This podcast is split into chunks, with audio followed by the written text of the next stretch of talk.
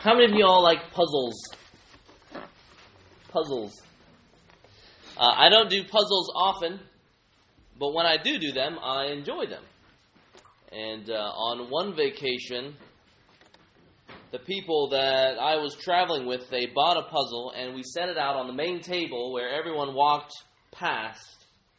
Um, and it was great. So we would do a little, you know, here and a little bit there, some before breakfast, some before dinner.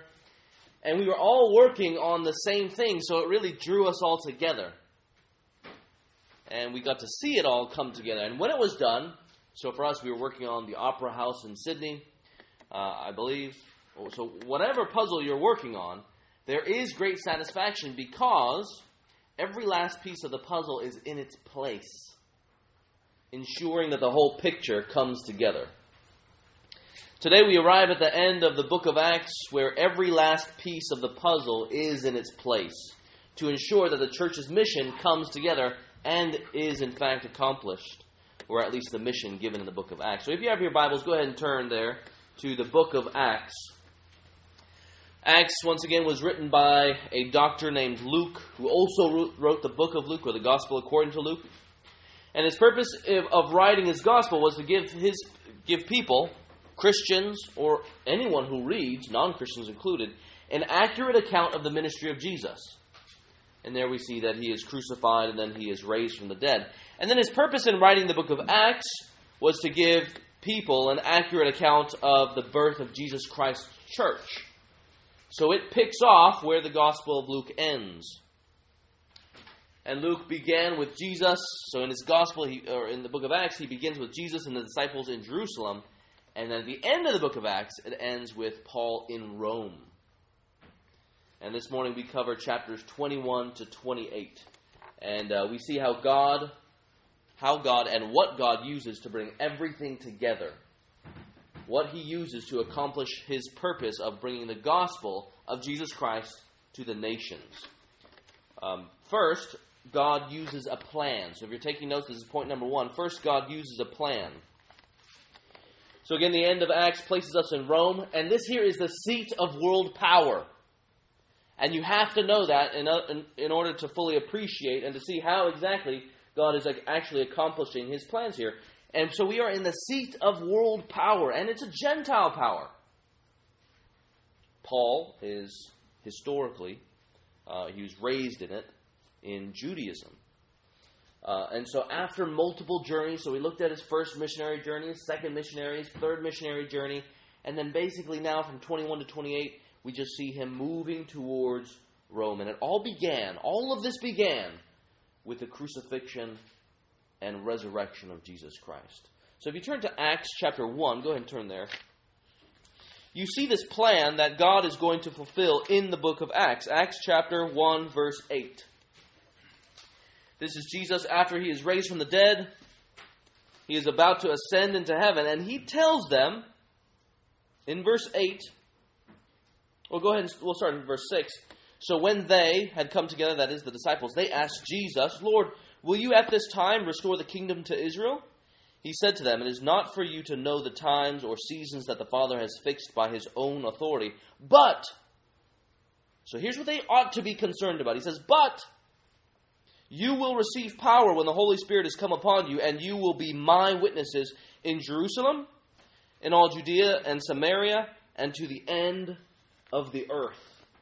And that is exactly what is laid out for us in the book of Acts. The gospel goes out in power by the power of the Holy Spirit, and it sort of it goes out in sort of concentric circles. So it begins in Jerusalem, then which is you know a Jewish place, and then there's Judea and Samaria, so Samaria, the folks, if you were Samaritan, you were half Jew, half Gentile. And then it expands even further to the end of the world. And Rome is seen as this end of the world. Again, the seat of Gentile world power. Paul's world was owned by the Romans then. So our passage today is all about Paul making his way to the end of the earth. And uh, I'll just give you a brief summary of the chapters here. Is here. This is a, uh, first a broad outline. So, chapters 21 to 23, this is Paul in Jerusalem. Chapters 24 to 26, this is Paul in Caesarea. It's directly west of Jerusalem on the coastal city. And then Paul makes his journey to Rome in 27 to 28. So that's sort of a broad outline, and now we'll sort of move in a little bit closer. It starts off with Paul in Jerusalem. This is 21 to 23. Go ahead and turn there. And the tension that Paul runs into here catapults him towards Rome. Paul arrives in Jerusalem. Look at 21:19. And he meets with James and the church there. After greeting them, he related one by one the things that God had done among the Gentiles through his ministry. And it says, after greeting them, they celebrate. James rejoices at what's going on. But James knows that the Jews in Jerusalem, they wrongly think that Paul does not believe in the Old Testament law. And keep in mind here, they're trying to reach out to these Jewish people. And so they tell him to go and basically live according to the law in relation to certain vows. So look in 21, verse 23. He says, Do therefore what we tell you. We have four men who are under a vow. Take these men and purify yourself along with them and pay their expenses so that they may shave their heads. They all will know that there is nothing in what they have been told about you. That's Paul. But that you yourself also live in observance to the law. So this isn't about shaving heads and stuff like that. This is really about is Paul telling the people to throw off the law like he disregards it? The answer is no. He still appreciates the law, but he appreciates it and he believes it and he upholds it with a Christ-word focus, which is its true focus. So this isn't about salvation here. This is about sensitivity to the Jewish people that Paul is reaching out to. James says, "Look, they are they are Jews. As you're reaching out to them, show them here that you live according to the law, even though it's with a Christ-word focus." And plus, he reminds them there in verse 25. He reminds them um, but as for the Gentiles who have believed, we already sent out a letter which said, You are not saved by circumcision. You don't have to circumcise the Gentiles, they say.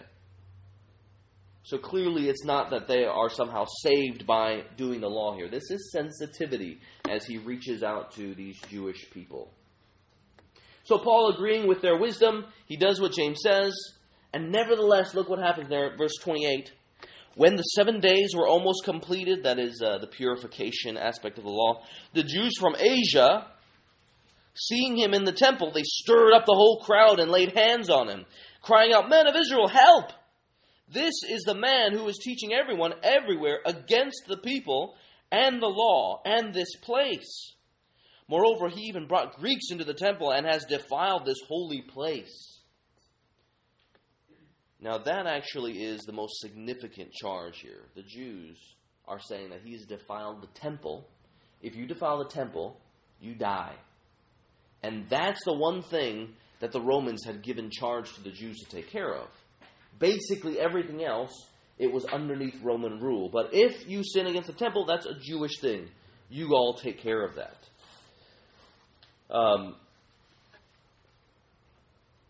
so Paul then defends himself in 22. He defends himself from these false charges.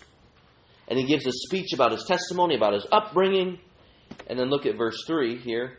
He says, I am a Jew born in Tarsus of Cilicia, but brought up in this city, educated at the feet of Gamaliel, very famous Pharisee, according to the strict manner of the law of our, of our fathers, being zealous for God, as all of you are, are this day. Um, he mentions more. He mentions even in 22, or look at 12 to 20. I'll go ahead and read that, verse 12 of chapter 22. And the one Ananias, a devout man according to the law, well spoken of by all the Jews who lived there, came to me. This is after Jesus had appeared to him. Ananias comes to him. And he says, Brother Saul, receive your sight. And at that very hour I received my sight and saw him. And he said, The God of our fathers appointed you to know his will, to see the righteous one, and to hear a voice from his mouth. For you will be a witness for him to every one of what you have seen and heard. And now, why do you wait? Rise and be baptized and wash away your sins, calling on his name. When I had returned to Jerusalem, I was praying in the temple. I fell into a trance and saw him saying to me, that, that is Jesus, Make haste and get out of Jerusalem quickly, because they will not accept your testimony about me. And I said, Lord, they themselves know that I, in one synagogue after another, I imprisoned and beat those who believed in you. And when the blood of Stephen, your witness, was being shed, I myself was standing by and approving and watching over the garments of those who had killed him. And he said to me, Go, for I will send you far away to the Gentiles. So the crowd here, they get ticked off. They are angry and they want him to die. But the tribune, a tribune is a man who's over a thousand people. A tribune, look at 24 and 25. The tribune ordered to be, him to be brought into the barracks, saying that he should be examined by flogging to find out why they were shouting against him like this. And then get this. But when they had stretched him out for the whips, Paul said to the centurion who was standing by, Is it lawful for you to flog a man who is a Roman citizen and uncondemned? So it, it's illegal here. And he calls this, he pulls out this Roman citizen card. Fasc- fascinatingly, he pulls it out after he's like already stretched out and they're about to whip him in his back. This, this tool is nasty. It's really designed to open up flesh and to leave it opened. Um, it's like right before they're about to do it, he says, you know, excuse me. Is it illegal? and uh, so he's spared. By God's grace, he is spared.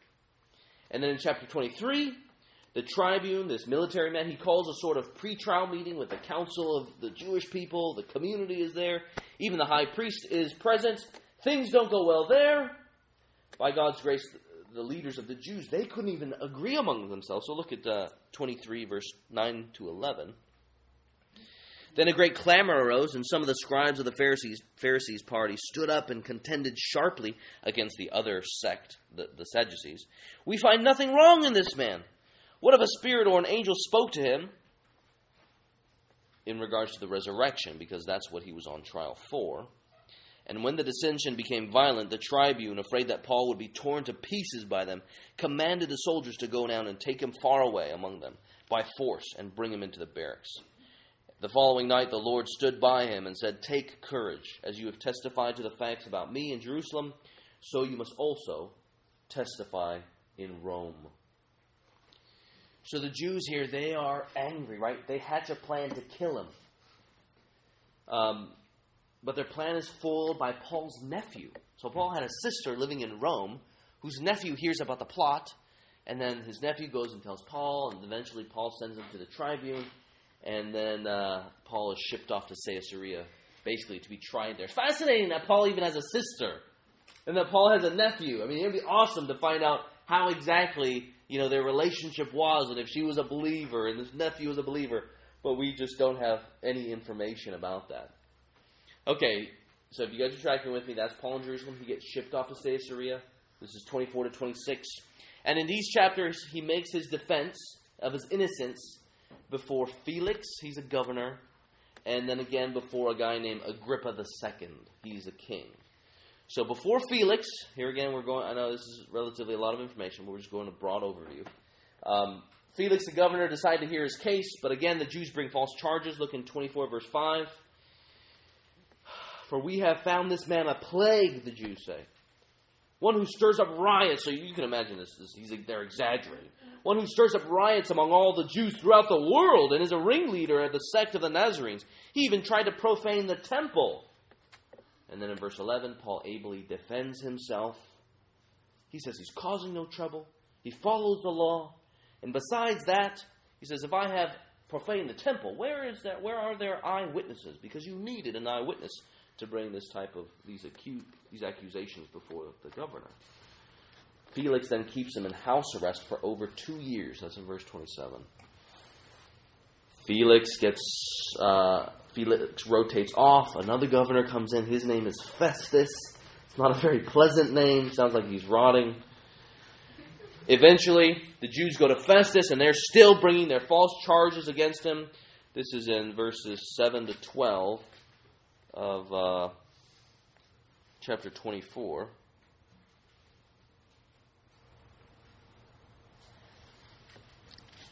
Oh no, this is, uh, sorry, 25. When he had arrived, the Jews who had come down from Jerusalem stood around him, bringing many and serious charges against him that they could not prove. Paul argued in his defense, Neither against the law of the Jews, nor against the temple, nor against Caesar have I committed any offense. But Festus, as the governor, the new governor, wishing to do the Jews a favor, said to Paul, Do you wish to go up to Jerusalem and there to be tried on these charges before me? But Paul said, I am standing before Caesar's tribunal, where I ought to be tried. To the Jews I have done nothing wrong, as you yourselves know very well. If then I am a wrongdoer and have committed anything for which I deserve to die, I do not seek to escape death. But if there is nothing to the charges against me, no one can give me up to them. I appeal to Caesar. Then Festus, with, when he had conferred with his council, answered to, answered, To Caesar you have appealed, to Caesar you shall go. Um, so here he defends himself here. And he does so ably. And then eventually King Agrippa comes along. He gives a longer defense of his upbringing, his testimony again, and this is to the king. And they conclude in verse 31 of chapter 26 there. 31, they conclude, the king here concludes, this man is doing nothing to deserve death or imprisonment. And Agrippa said to Festus, This man could have been set free if he had not appealed to Caesar. And then basically he makes his journey to Rome in 27 to 28. He sets sail. It's an arduous journey. Paul is shipwrecked. He's bitten by a snake. And he finally makes it to Rome. And then God's providence, all of that happens. And then look how the, the book ends in uh, verse 20 of chapter 28.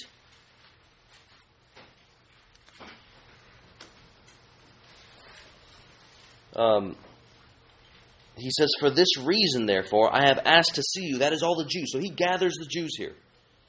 I have asked to see you and to speak with you, since it is because of the hope of Israel, Israel being saved by Jesus Christ, that I am wearing this chain. And then look at 23. When they had appointed a day for him, they came to him at his lodging in greater numbers. From morning till evening, he expounded to them, testifying to the kingdom of God and trying to convince them about Jesus, both from the law of Moses and the prophets. And some were convinced by what he had said, but others disbelieved. And disagreeing among themselves, they departed after Paul had made one statement. The Holy Spirit was right in saying to your fathers, through the prophet Isaiah, Go to this people and say, You will indeed hear, but never understand. You will indeed see, but never perceive, for this people's hearts have grown dull, and with their ears they barely hear, and their eyes they have closed, lest they should see with their eyes, and hear with their ears, and understand with their heart, and turn, that I would heal them. Therefore, let it be known to you that this salvation of God has been sent to the Gentiles. They will listen. He lived there for two whole years at his own expense and welcomed all who came to him, proclaiming the kingdom of God and teaching about the Lord Jesus Christ with all boldness and without hindrance. So God is fulfilling his plan. Acts 1 8. Jerusalem, Judea, Samaria, and then ultimately to the ends of the earth. And Paul recounts in his conversion, he recounts what Jesus said to him when he was converted Go, for I will send you far away to the Gentiles. Now, Rome isn't mentioned specifically. That, by the way, is in 22, verse 21. But look in 23, verse 11. Now he expands, Jesus expands on Paul's mission. He says in 23, 11, Take courage, for as you have testified to the facts about me in Jerusalem, so you must testify also in Rome. And then this ending here, you get this feel that the Jews are not listening, right?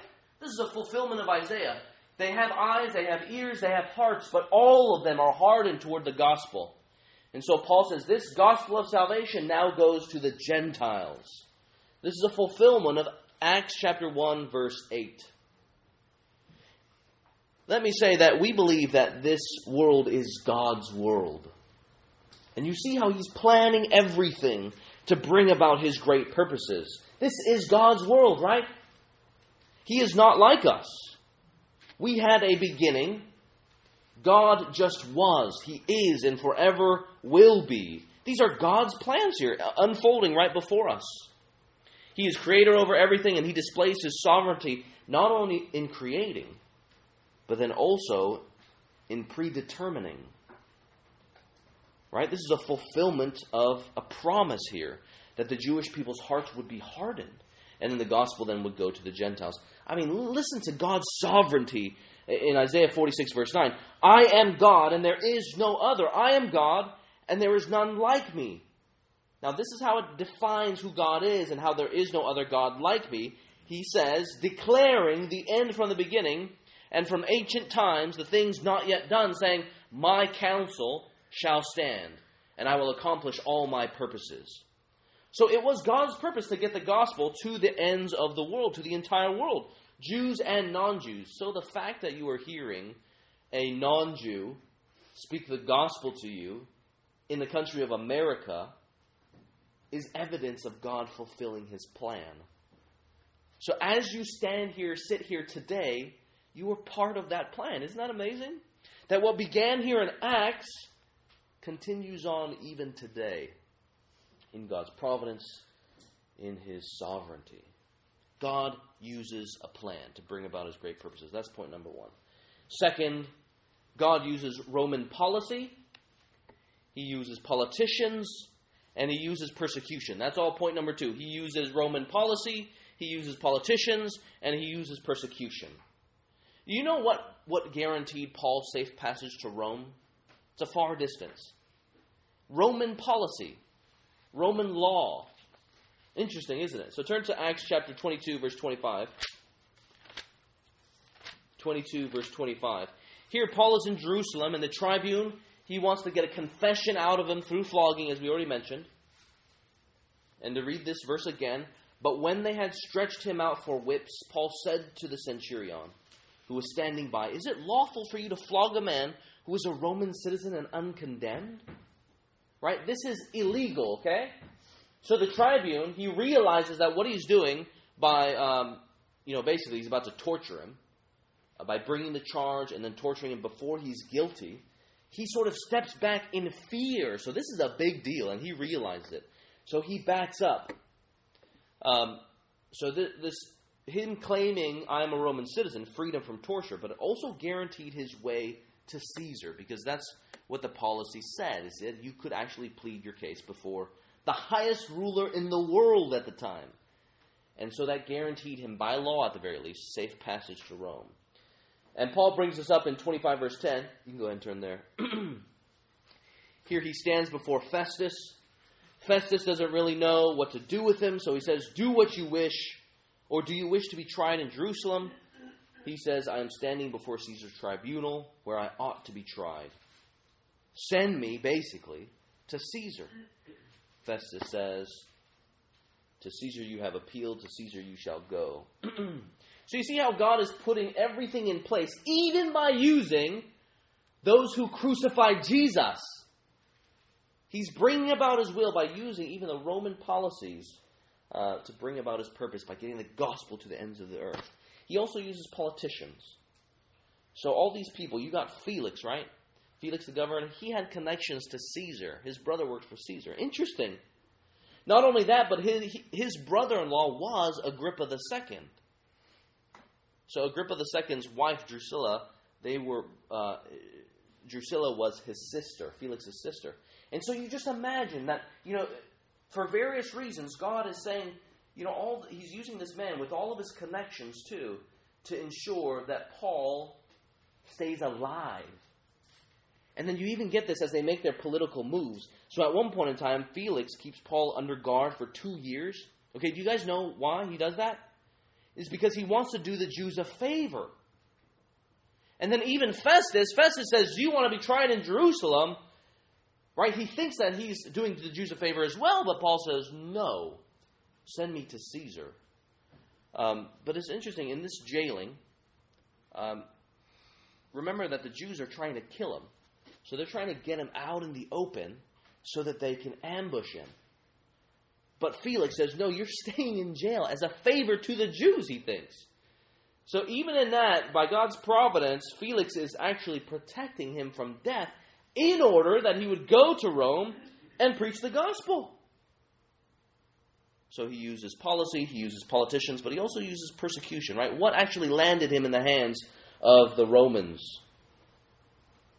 Well, it's the persecution at the hands of the Jews. The Jews were beating him in 21 28. The tribune here, he's just doing his job. He keeps the peace. There's a mob rebellion, and so he squashes it and he wants to find out who Paul is, and then so he tries to whip him. So the Jews, oh my goodness, they're seen as really persevering in their hatred. And we've talked a lot about how Christians ought to expect some degree of difficulty in life. even persecution. But the Jews here, oh, they are angry. Look at 23 verses, verses 12. Yeah, verse 12. Turn there.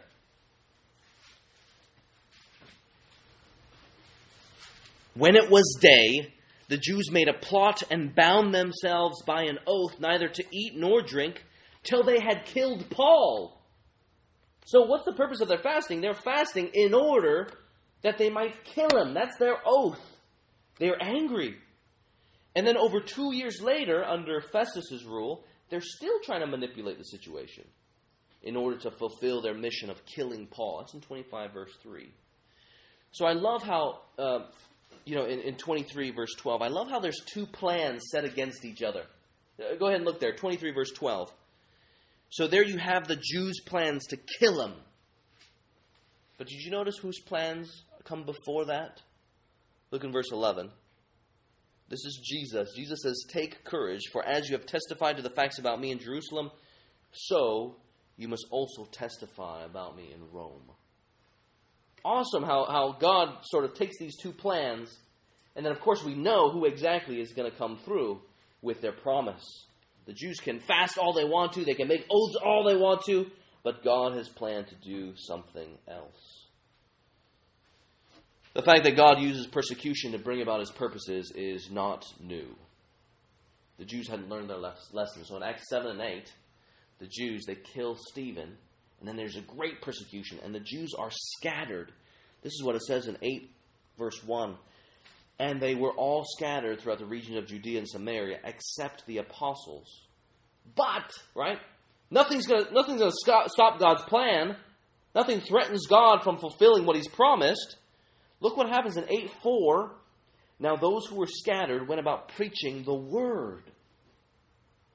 So as we seek to apply this passage to our lives, you know, we're looking at Roman policy, politicians, and persecution. Isn't it interesting that none of those things stop God's plan. And in fact, he uses all of those things to fulfill God's plan. So, isn't it encouraging for us that our hope ultimately doesn't lie in any uh, freedom from persecution to our situation? It doesn't lie in, you know, some sort of nation like America, and it doesn't even lie in the nation's policy. At the end of the day, they can legislate everything they want to, but at the end of the day, God is going to use that to bring about his glorious plan. This is God who is sovereign over all of it. And finally, our hope is in Christ and in his kingdom. So, can you guys put yourself in Caesar's shoes, right? This is Caesar, the ruler of the known world. He and his team are crafting up laws and legislation. They're figuring out how to implement them. And then they figure out how to uphold them throughout all of his kingdom through King Agrippa II, through Festus the governor, through Felix the governor, and then even the tribune. And you know, they all thought, I'm sure, that they were maintaining the order of the Roman Empire, that is Caesar's kingdom. But in reality, all of that legislation, all of that manpower in God's sovereign providence was helping to pave the way for the establishment of Christ's kingdom here on earth. Incredible, isn't it? that through their workings the Lord would use it to establish his reign of grace and make clear the gospel of Jesus Christ, to provide safe passage so that Paul would bring the gospels to the end of the earth, the seat of power in this Gentile world. It makes us ask the question Is your hope in the only sovereign? If not, what is your hope in? Is it a nation? Is it in health coverage? Is it in yourself, your own attainments, your skills, or is it in other people? Friends, why would you want to put your hope in something that's not ultimate? Why would you want to put your hope in something that requires oversight? You see how limited that is? You know, like yourself, you require oversight because we can't do everything perfectly. Our nation, our nation certainly requires oversight. They can't even get it right. Why put your hope in something that requires oversight instead of the one who oversees everything? Hope in God alone. This was Paul's hope, which brings us to point number three. God uses Paul. Paul's hope was in God. He hoped in the one who was over all things, And it was the Lord who appeared to him on the road to Damascus, who appeared to him in the shining light. It was the Lord who charged him to go to the Gentiles with the gospel. And this was the Lord's command. And Christ's words also are what encouraged him in the midst of persecution, right? So as he recounts his conversion story in 22, verse 21, he says, I will take you far away to the Gentiles. So he has in his mind that Jesus told me a command and has given me a mission, and therefore it's going to happen. And then before the council, after the rage of the Jews swarms again, Christ appears, fills in that plan. 23, verse 11. Take courage, Paul, for as you have testified to the facts about me in Jerusalem, so you must testify also in Rome. And then in verse 27, here's a, a, beautiful chapter of how Paul really understands how God is going to accomplish his what he's promised. Look in, in chapter 27, verses 21 to 26. Chapter 27, 21 to 26. Okay, so Paul here, he's sailing and they get shipwrecked. And look at 21. You know, I want you guys to see this confidence that he has in God since they had been without food for a long time, Paul stood up among them and said, Men, you should have listened to me and not have set sail from Crete and incurred this injury and loss. So Paul had told them, he said, If we do this, we're, we're going to suffer. Verse 22 Now I urge you to take heart, for there will be no loss of life among you, but only of the ship. So here, they're in the middle of a storm, and the waves are just bashing them. And he's saying that no one will suffer loss among you of their life except from the ship. For, here's the reason, this very night there stood before me an angel of God, to whom I belong and whom I worship. That's his hope. And he said, Do not be afraid, Paul. You must stand before Caesar. And behold, God has granted for God, has granted you all those who sail with you. So take heart, men, for I have faith in God, that it will be exactly as I have been told. And he says, But in order for that to happen, we must run this ship aground. We have to be shipwrecked, basically. So you see there who, who he trusts in. He trusts and hopes in God. You know, for many of us, we know that our faith is weak, and it's a misplaced faith oftentimes. Faith in our health, faith in our circumstances. And so when we experience this difficulty, we live maybe in long seasons of despair. And some of you guys might know that as you face, you know, a, a, a bad prognosis. You face difficulty even now. But for Paul, interesting, he says, even in the face of difficulty, he says, For me to live is Christ, and to die is gain. Now, I don't want you guys to get a wrong picture of Paul. We know that Paul despaired. So, Paul is never always happy go lucky. He is never always chipper. Like that shouldn't be the Christian's position because we see suffering is real. Okay, so turn to 2 Corinthians 1. I want you guys to, to really understand this here. Paul is despairing of life. Turn to 2 Corinthians chapter 1.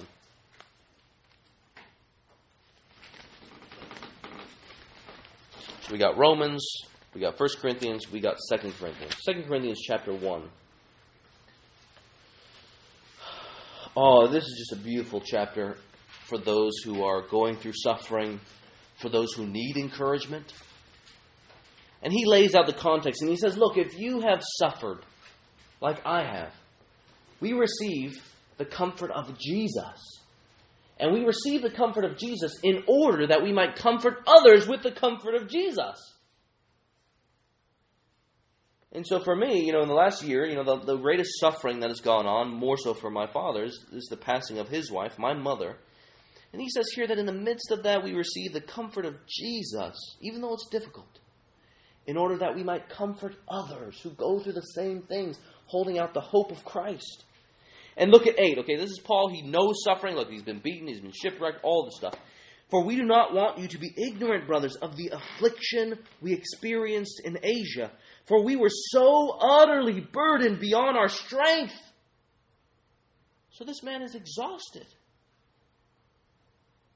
Utterly burdened beyond our strength that we despaired of life itself.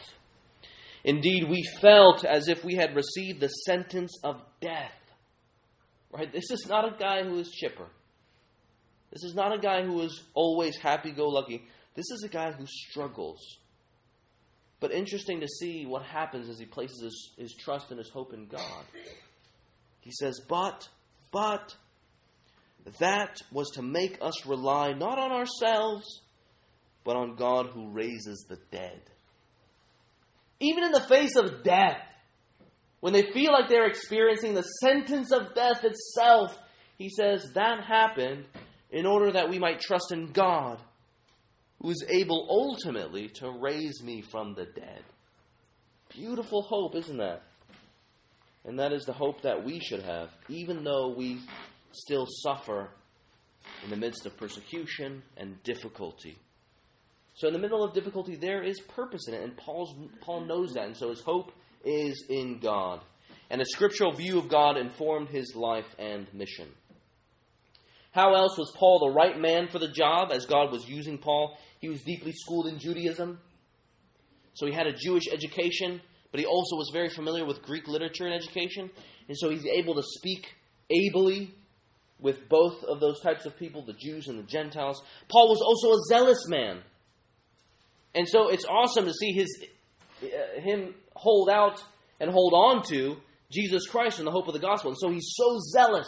So his life is being turned upside down. You can imagine it just emotionally, spiritually, his friends are changing, right? So he turns from Judaism to Christianity. He's beaten, near flogged, he's locked up under house arrest. And what is he doing? He's evangelizing his rulers who have the power to squash him like a fly. In 24 24, he's re- reasoning to Felix. This is in the book of Acts. He's reasoning about righteousness. And then in front of King Agrippa, he makes his defense. Right? Keep in mind, he's convicted. That if he is convicted, they are going to kill him. Turn to 26 verses 22 and 23. It's important to note here. 26 verses 22 and 23.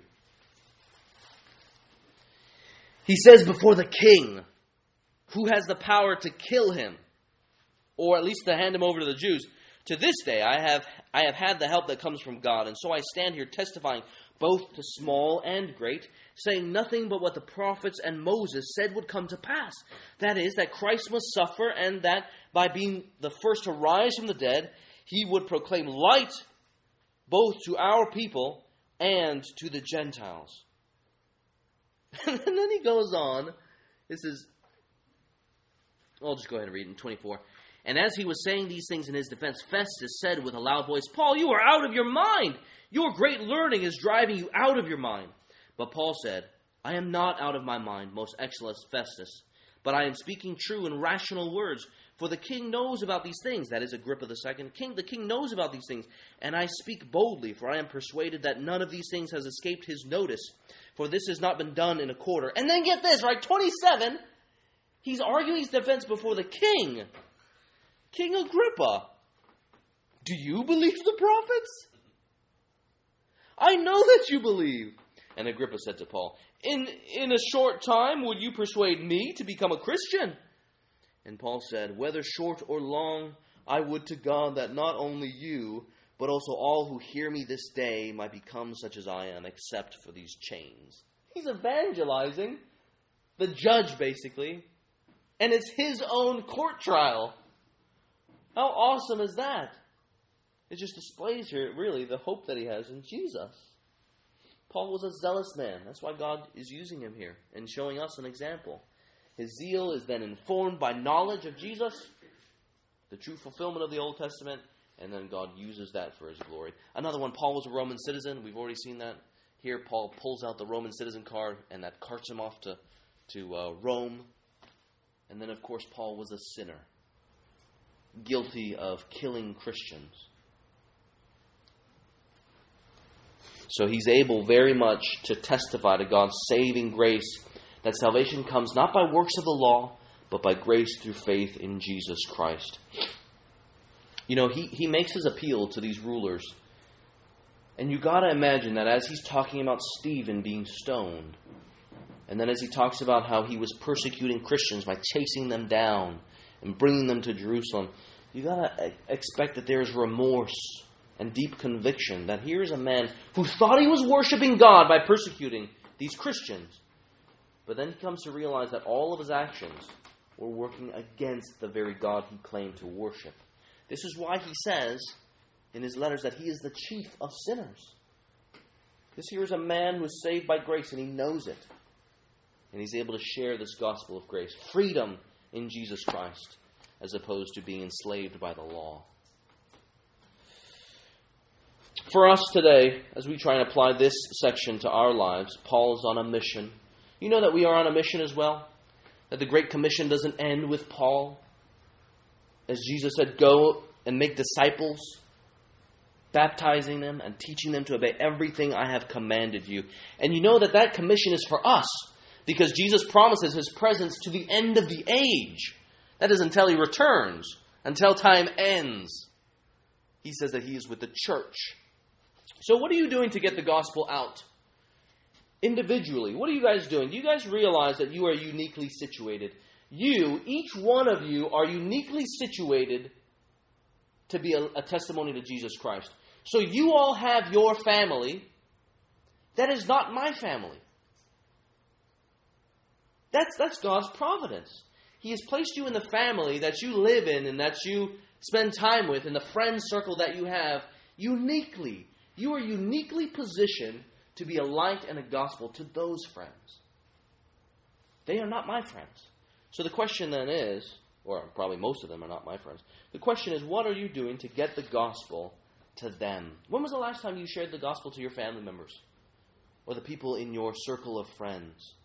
Friends, you are charged with sharing them to them the good news of Jesus Christ. For us as a church, the gospel the Great Commission of us sharing the gospel applies to us as well. So when it comes to foreign missions, it is exciting that we take part in the Great Commission. And so some of us even here are considering spending their lives giving uh, or sharing the gospel overseas. A handful of us.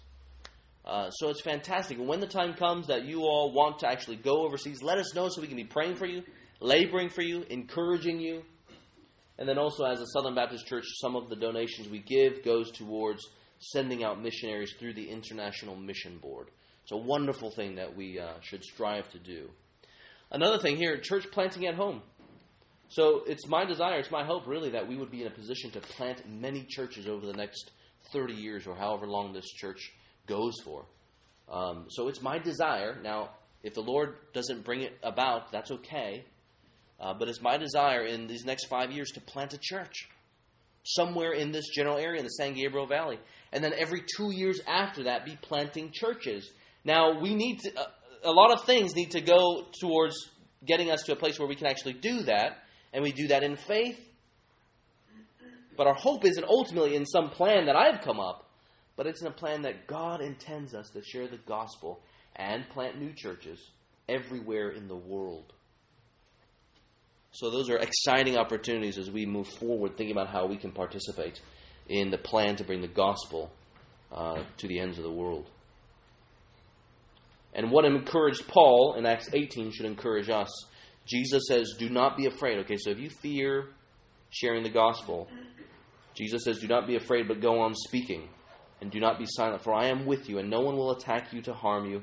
For I have many in this city who are my people who are going to be saved around your workplaces, around your neighborhoods, and in your families.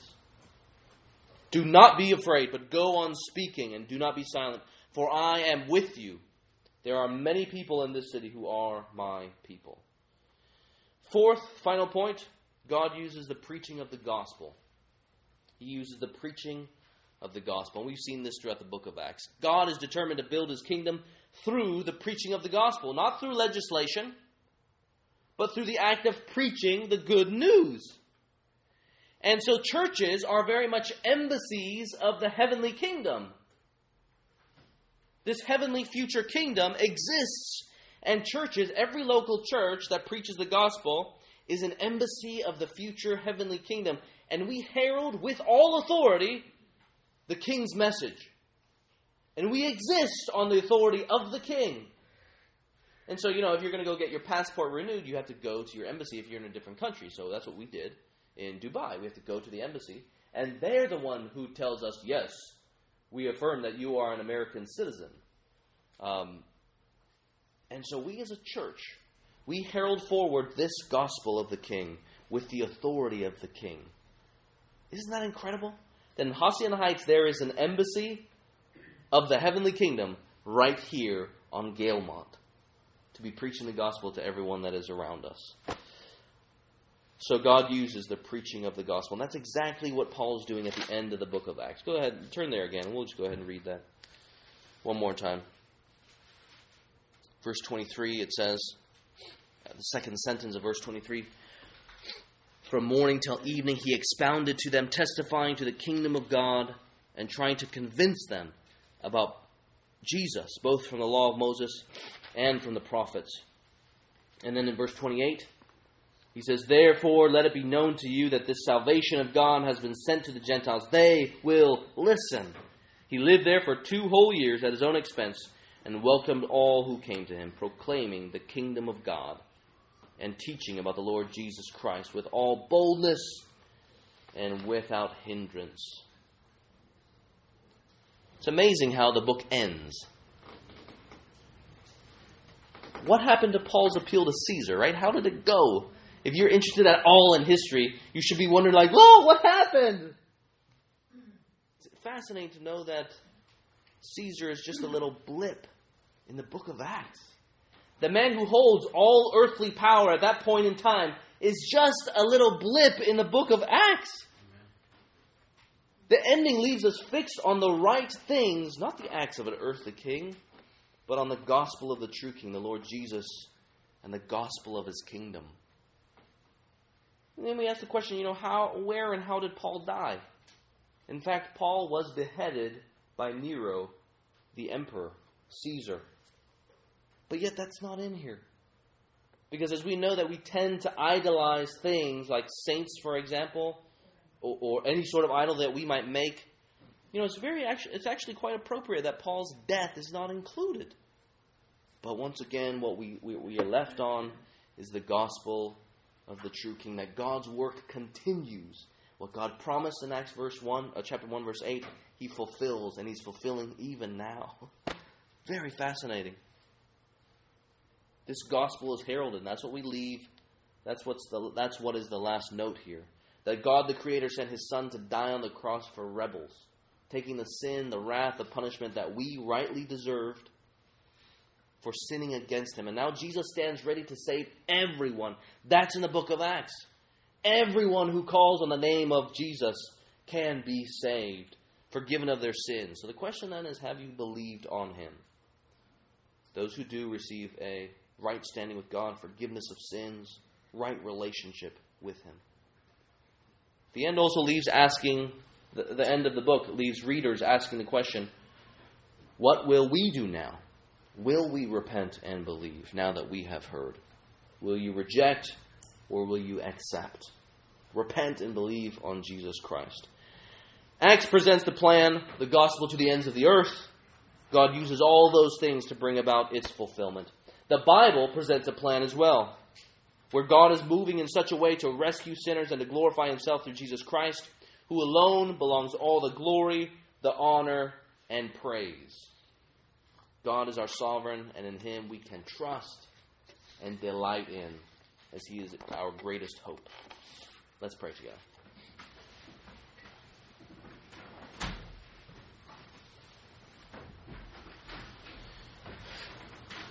Our Father in heaven, Lord, we thank you that you are a powerful God and that you are a faithful God. We know, Lord, that you even promised Abraham that he would be a blessing to the nations, all of the nations. And we know that you fulfill that because his seed, that is Jesus, is the blessing to all nations. As in him you are drawing together a new man. People, who, though we may be different and from every tribe and every tongue and every nation, we are all unified underneath the blood of Jesus Christ. We praise you, Lord Jesus, for being King, and we thank you that we are, by your grace, to be an embassy of your future heavenly kingdom as we proclaim the gospel of the King with the authority of the King because we preach and teach your word, the words from your mouth. So, Lord, make us careful.